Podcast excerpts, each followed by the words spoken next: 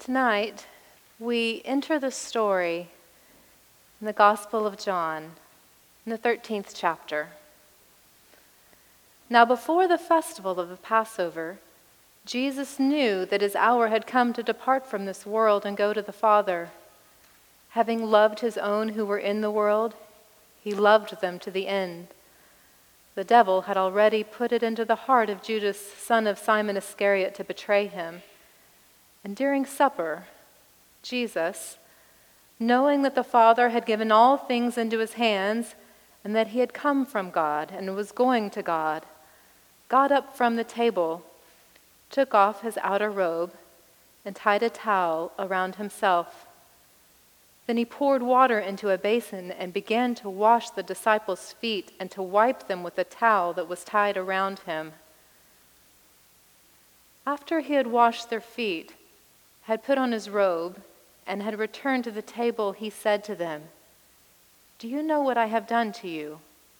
You call me teacher and Lord, and you are right, for that is what I am.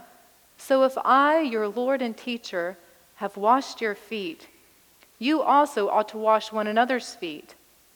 For I have set you an example, that you also should do as I have done to you. Very truly, I tell you, servants are not greater than their master, nor are messengers greater than the one who sent them. If you know these things, you are blessed if you do them. Holy wisdom, holy words. Thanks be to God. Amen. May we pray.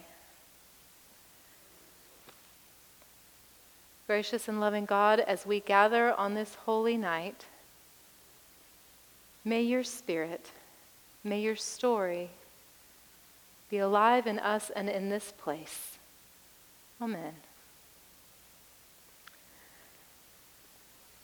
Well, I will begin by telling you that um, it's probably no secret that this has been a challenging season, a heavy season for many. And one of the things that keeps um, bubbling up to mind when I find myself being especially weighed down by circumstances is the practice of gratitude, the practice of naming blessings and things that I am thankful for.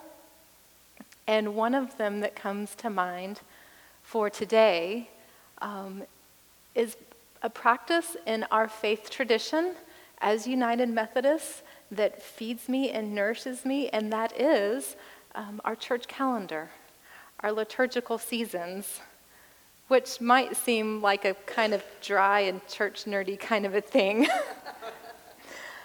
but I love the rhythm of this calendar.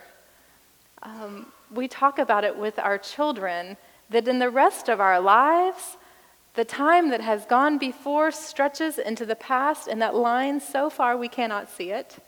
And it reaches out so far ahead and sometimes gives us great anxiety.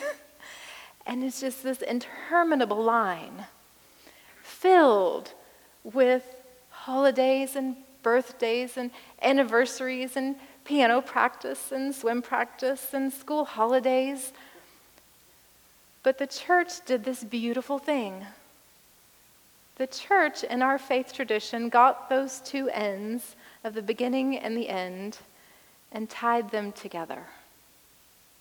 And we have this rhythm of our church year that we begin our year at Christmas and we go through our green and growing days into the season of Lent and preparing for the great mystery of Easter, and on through all those cycles of summer and Pentecost, and then coming back to the end, which then becomes the beginning. And the story goes on. And in the rhythm of that year, there are gifts.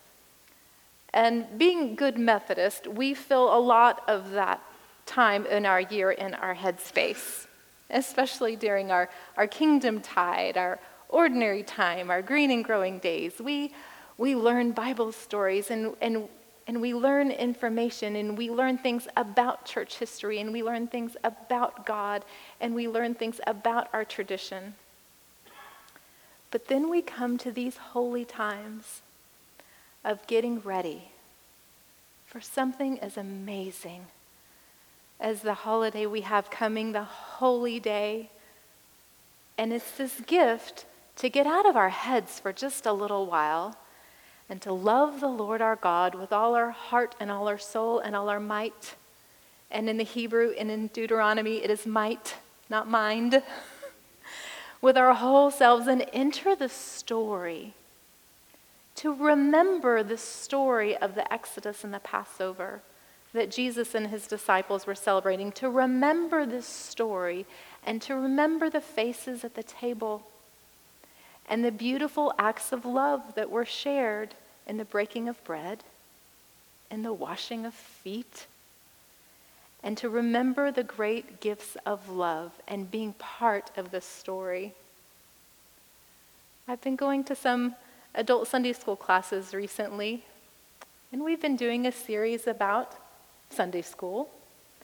And when I've asked people to share story about what they remember from their earliest days of church and Christian nurture, they don't remember words. They don't remember information and history and theology. What do you remember? You remember faces. I remember faces. I remember moments. I remember little vignettes, little glimpses in my mind of people.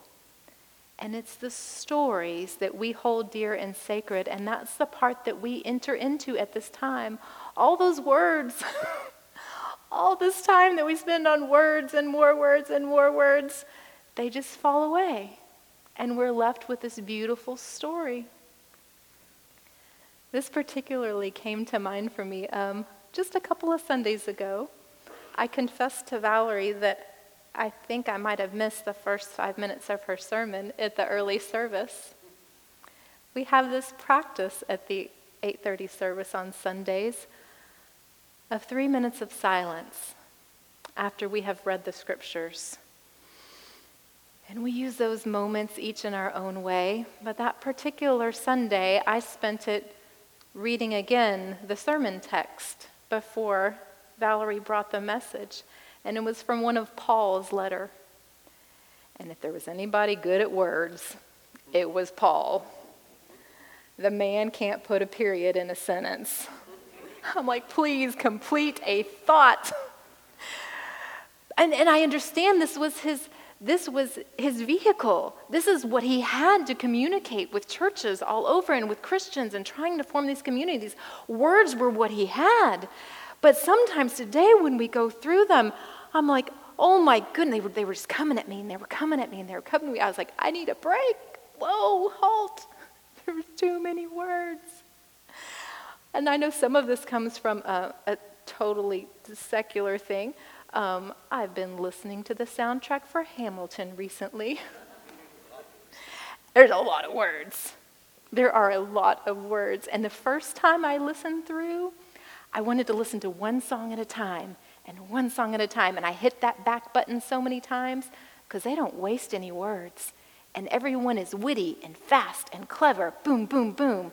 The jabs go back and forth. It reminds me, classic movie fans, of Cary Grant and Rosalind Russell, His Girl Friday. Boom. I mean, you just can't catch all the dialogue in there. Words, words, words. And I just thought of Eliza Doolittle, my fair lady. words, words, words. I'm so sick of words. Words all day long, first from him, now from you. Is that all you people can do? And I got to wonder as we gather and as Christ gathered at the table with his disciples. For all this time, Jesus has been teaching and he's been healing and he's been modeling and he's been loving. And we get to the end of the story, which will become the beginning, and the words fall away.